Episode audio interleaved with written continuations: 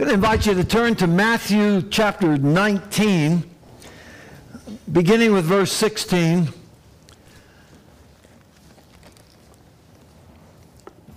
Because I want us to consider the context of this passage that I'll be preaching on this morning, which is uh, Matthew 20, verses 1 through 16, the parable of the workers in the vineyard.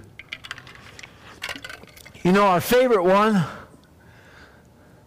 that everybody gets the same? I know I'm supposed to be preaching on this this morning, and I'll tell you why. I had jury duty on Friday. So I go into the jury, you know, and there's 30 people there, and I'm like, well, the chances of me getting picked are pretty slim. They picked me, so I, I go in the room, and the very first thing that everybody said was, the people that just left, the 23 that left, are getting $30 for the day.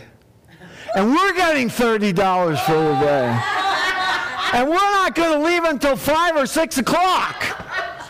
That's the first thing that came up. And I'm like, all right, Lord, I know I'm supposed to be preaching on this passage. So if you want, if you want a contemporary illustration of this, that's it right there.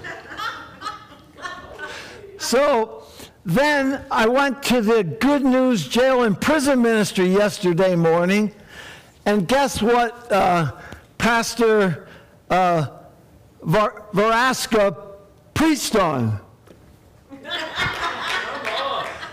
I'm a dead man. I got to preach on this this morning. And, and he touched me because he gave three illustrations of people that had come to, come to know Jesus Christ in prison and then came out. And his whole theme of that was because you're going to see, bookended on this passage is uh, the last will be first and the first will be last, right? And he said, people that are in prison, we sometimes consider them last, but they'll be first. And they're going to be at the table when you get there.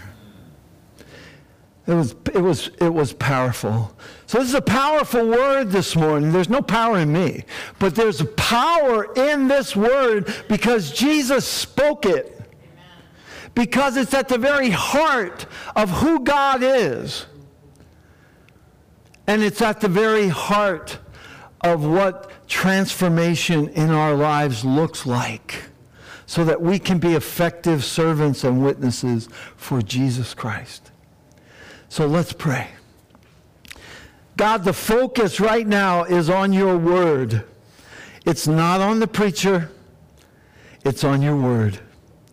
And Lord, may your word come forth this day with boldness because you spoke it May your Holy Spirit take this word this morning and rightly divide it in each of our hearts so that when we leave here this morning, we will leave here as people who are committed to the gospel, who are committed to living out the gospel in our lives and in this community and world where we live. Come, Holy Spirit, rightly divide your word of truth. In Jesus' name. Amen. Well, the parable in chapter 20 is a closing illustration of what begins in, in 19. And it's very familiar to us. We probably all could quote it, maybe even quote it word for word as the scripture. But it's a training session that Jesus has with his disciples, and it begins in Matthew 19 16. I'm not going to read this, I'm going to tell the story, but you can read it. It's a conversation Jesus has with a rich young man who comes up and asks, What good deed can I do to have eternal life? This man is a law keeper He's kept the law since he was a little kid. It's perfect. but he sensed that something was missing. He sensed that he needed to do more. So in verse 21 of chapter 19 in Matthew, Jesus said, If you would be perfect, sell everything that you possess, give it to the poor, and then come and follow me. But he couldn't bear to part with his stuff. So he went away, the scripture says, sorrowful, really sad. I'm sorry I can't go there with you, Jesus, because of my stuff. So Jesus exposed the real problem with this man. He could not let go of his false refuge. He could not part with possessions. He had to hold on to the law and keep it in order to trust and follow Jesus. But Jesus points to that and says, Son, it is impossible for someone like you to be saved. Only God can make someone let go of their junk and their false hope to be saved. Only God can do that. It is impossible for a man to do that. It is impossible for a woman to do that because the heart has to change. And God is the only one who can change a heart. Well, that's what started the training session. If I would have been the disciples, I would have found the side door and left at that point. But oh no, Peter, come on, Peter. Psh. Peter's listening, and Peter has one question. He latched in on this idea about selling all that you have. And so Peter is stuck there and he's evaluating his own life. He says, You called me. I left my fishing boat. I left my nets. Woo! Look at verse 27. See what we have left. Everything. We've left everything to follow you. So now he's saying, So what do we get, Jesus? What do we get? We've succeeded where this stupid rich kid failed. So, what do we have coming to us? Peter's adding up his merit points. He has a bank account of good deeds going in his head, and he's going to cash in on it right now. Look at all of my good deeds. He's operating, I want you to hear this. He's operating on the same principle of the rich young man, thinking that God is obligated to bless him because of his performance. That somehow his deeds are of such great righteousness that it would be unjust for God not to reward Peter. Any of you come in here with that attitude this morning? Just saying. What's in it for us? Jesus answers Peter, Peter's question. First, Jesus gives him encouragement, and then he whacks him with the correction. encouragement, verse 28. Oh, Peter, believe me, you're going to like the blessing that's waiting for you. You're going to like the blessing that's waiting for you. It's way better than you could ever imagine. You're not going to regret any sacrifice that you make for my kingdom you will be overcompensated. There is blessing for you, Peter, and there's blessing for all who leave father, mother, nets, fields to follow me. But, but, it's not going to be dispensed the way you think it's going to be dispensed. And here comes not a rebuke. It's not a rebuke. It's a correction. It's an instruction. Verse 30. But many who are first will be last, and the last first. Now, what in the heck does that mean? I know when I interpret that verse, I say, that applies to me. of course. I'm the last who's going to be first. But that's the subject matter of this parable that we're going to look at in Matthew chapter 20, which is bracketed on both sides by that verse. What happens between is the explanation of what it means the last will be first, and the first will be last. Are you ready to hear this? Anybody want to leave? Okay. For the kingdom of heaven is like a landowner who went out early in the morning to hire workers for his vineyard. He agreed to pay them a denarius for the day, and then he sent them into his vineyard. By the way, I told this story to my grandchildren last night before they went to bed, and they were all in, baby. They were listening. I just told it. I didn't re- I told the story, and they were in. I'll tell you what they said later. About nine in the morning, the landowner went out and saw others standing in the marketplace doing nothing. He told them, You also go and work in my vineyard, and I will pay you whatever is right. So they went. He went out again about noon and about three in the afternoon and did the same thing. About five in the afternoon, he went out and found still others standing around. He asked them, Why have you been standing here all day long doing nothing? Because no one has hired us, they answered. He said to them, You also will go and work in my vineyard. When evening came, the owner of the vineyard said to the foreman, Call the workers and pay them their wages, beginning with the last ones hired and going on to the first. The workers who were hired about five in the afternoon came and each received a denarius. So when those who came were hired first, they expected to receive more. But each one of them also received a denarius. When they received it, they began to grumble against the landowner. These who were hired last worked only one hour, they said. And you have made them equal to us who have borne the burden of the day and the heat of the day.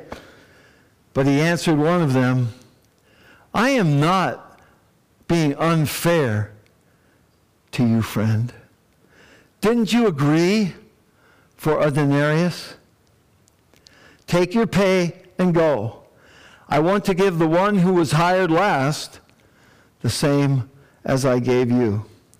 Don't I have the right to do what I want with my own money? Or are you envious because I am generous? So the last will be first, and the first will be last. First workers in go in at 6 a.m.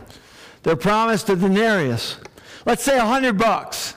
All right? It's probably a little less than that, but it's a full day's wages. All right? 9 a.m.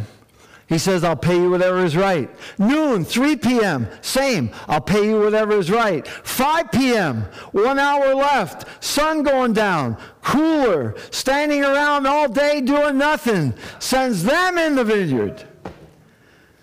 Now it's sundown, 6 p.m. The day's work is over. It's time to pay everybody. One group who worked one hour, we'll call them the cream puffs. and then another group who worked all day, dead tired, in the hot sun, scorching sun. They're sore, they're grumpy. The foreman comes in, starts calling workers, starts with the cream puffs. To their surprise, they get a hundred bucks. Hey, 10 bucks would have been good enough. 100 bucks, way out of proportion. But thanks a lot. Now the 12 hour workers, the ones who have been in the courtroom all day long. They find out about this somehow. That the cream puffs got $100 and they're only getting $100. And as our text said, they thought they would receive more.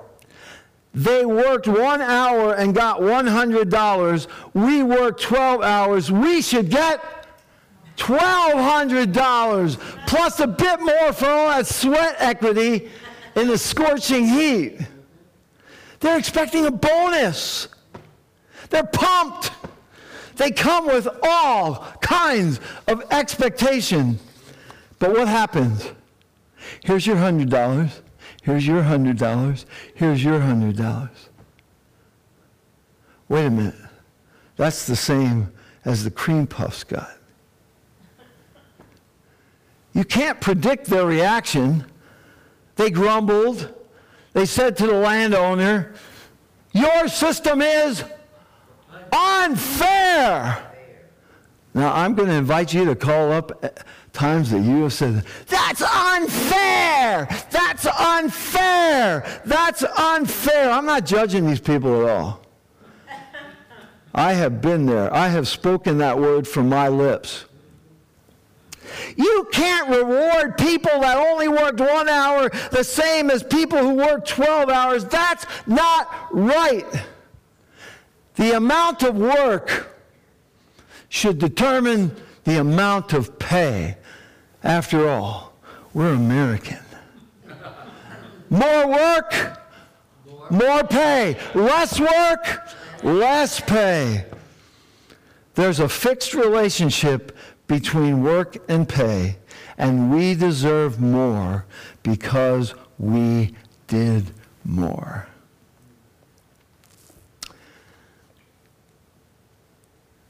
How is Peter hearing this?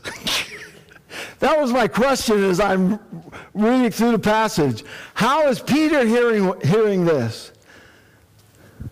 Now, that might seem like a reasonable, reasonable complaint in our society but notice who doesn't sympathize with the 12 hour worker's sense of injustice the landowner. The landowner does not sympathize with the 12 hour workers. He doesn't think this is unjust. He says, Friend, now listen to this. Friend, I am doing you no wrong. Did you not agree with me to work? for a denarius?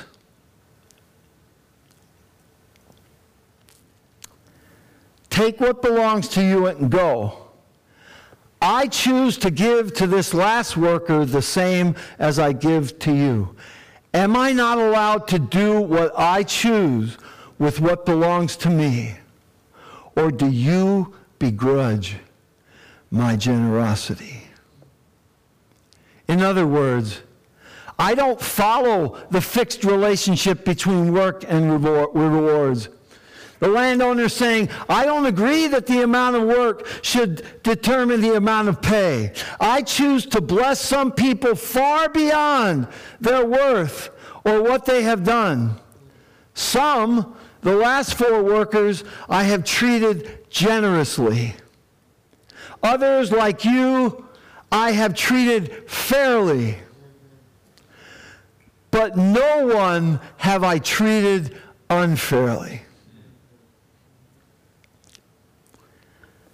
Now, how does this apply to Peter? And how does this apply to us? God is the landowner. God is the landowner. He owns everything. And God is generous with what belongs to him. He does bless his laborers like Peter and the disciples and us. And there is a reward for obedience.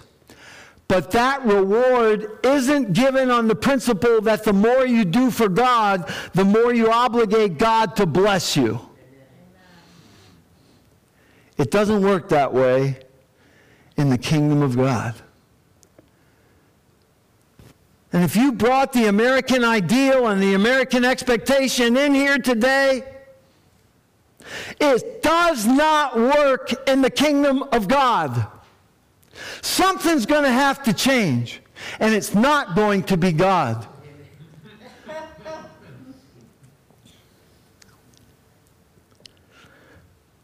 God gives whatever God decides is right to give, regardless of what one does for him, and it is never unfair. Now we can ask the question well, why isn't it unfair? A couple of you might be asking that question. Why isn't that unfair that 12 hour workers get the same as the cream puffs? It seems unfair, especially if you're the 12 hour laborer. It's because of who the laborers are. The laborers in God's vineyard, the 12 disciples who are following Jesus, are not innocent bystanders standing around waiting for an opportunity to work for God. We are all sinners who have been redeemed by a gracious God, who no longer live for ourselves, but we live for Christ. And Christ is the one who decides when we work, where we work, and what our pay is. Because what we deserve is judgment, not blessing. Because God's standard is absolute, perfect obedience. And anything short of that is sin. And sin deserves the wrath of God. But we've been singing all morning about the mercies of the Lord. We've been singing about God's grace, right? So we know that God's grace, yes, God, you can save me. Yes, God, I thank you that you died on the cross and you rose again. I thank, I'm so thankful that I'm not last anymore. I'm first because of what Christ has done. I'm thankful for that. But can't I just keep things? Can't we just keep it American? Can't we just keep it the way that it is in the world that I live? Come on. And God says, no. No. No. If you want to enter my kingdom, rich boy, if you want to enter my kingdom, Peter, if you want to enter my kingdom, Bruce, then something of yours has got to go. Get rid of your stuff. Get rid of your stuff and stop putting it on the scale and determining what's fair and what's unfair by your stuff. Start determining what's fair and what's unfair by the goodness and the grace of God. The reason that God is free to bless the laborers at all is because he sent his son, Jesus Christ, to take the judgment for our sins. We no longer stand under that judgment when we are in the shadow of the cross. Because Christ, Christ credits his perfect record of obedience, he credits it to us. And that should be enough. That's the basis upon which God can bless his laborers at all. But beyond that, even after that, if we're doing great works for God, I'm doing these for the Lord, we can't say those works are earning anything because even our good works, as Isaiah says, our righteousness, our own good works, are as filthy rags in the kingdom of God. There never is a 100% pure motive to just glorify God only.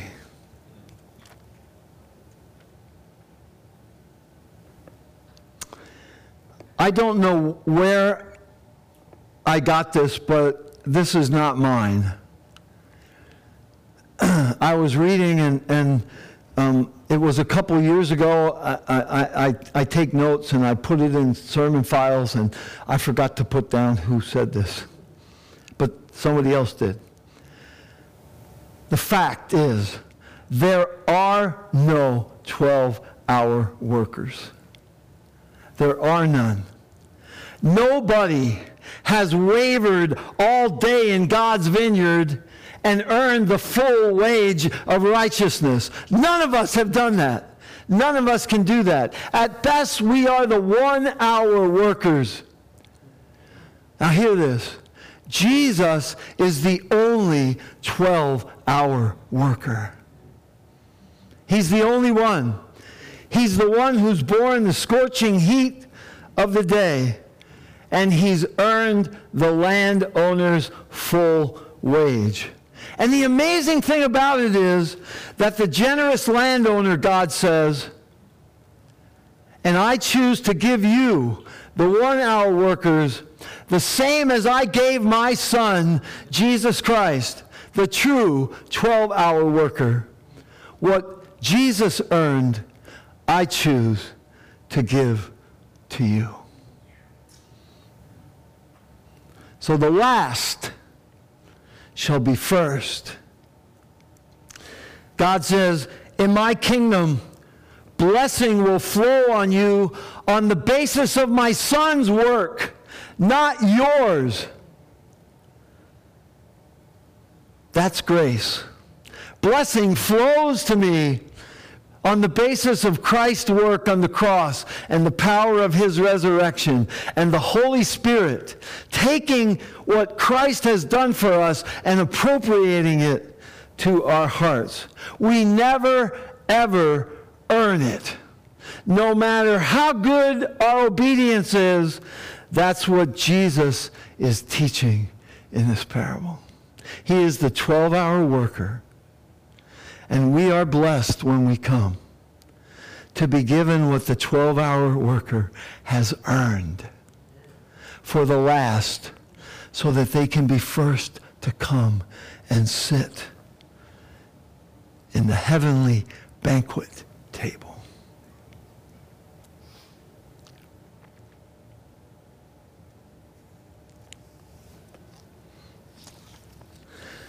But here's what we do. We expect that if we screw up, mess up, don't attain it, we say that we don't deserve it. And so we have to do something. When we have a bad day, when we start out and we're passing out tracts all over Charlottesville and nobody takes one, right? You're having a bad day. None of that equates to what Jesus is giving us, right? Why do we think that way? Why do we think if we do something bad or if we per- perform for God terribly that we don't deserve it? And we're like picking the daisies. He loves me, he loves me not. I'm in, I'm out. I'm in, I'm out. How many people do that? I know a lot of people that do that. It's because we think that God's favor and blessing are dependent upon our performance. If we don't perform well, we think God is going to remove his favor or has removed his favor. so, what do we do on days like that? we come to the gospel. We come to the cross. We confess, yes, I sinned. Yes, I screwed up. Yes, I did that. And then we move forward in faith because we know that God doesn't treat us according to what we do, He treats us according to what Christ has done. It is Christ's work in us that brings transformation.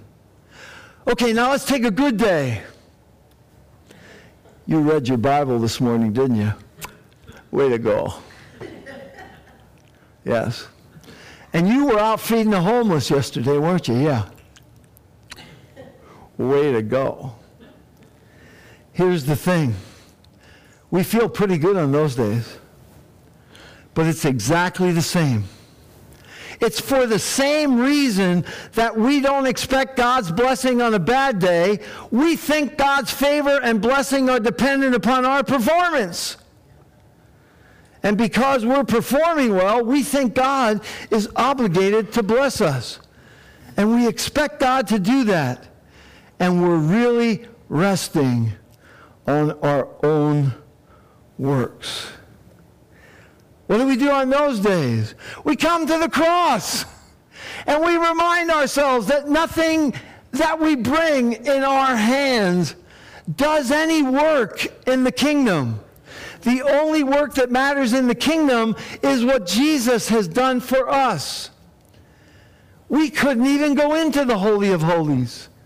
And Jesus went into the Holy of Holies.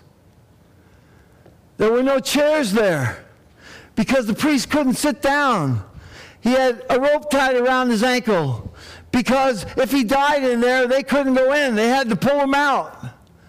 And it was the work that people did in offering their sacrifices that they believed earned God's grace. But Jesus went in, and this is what the scripture says in Hebrews 10. The scripture says our high priest went in and he sat down. Why? Because the work was finished. The work, and it also says, one time for every person, for all time. Jesus' work is the only work that matters.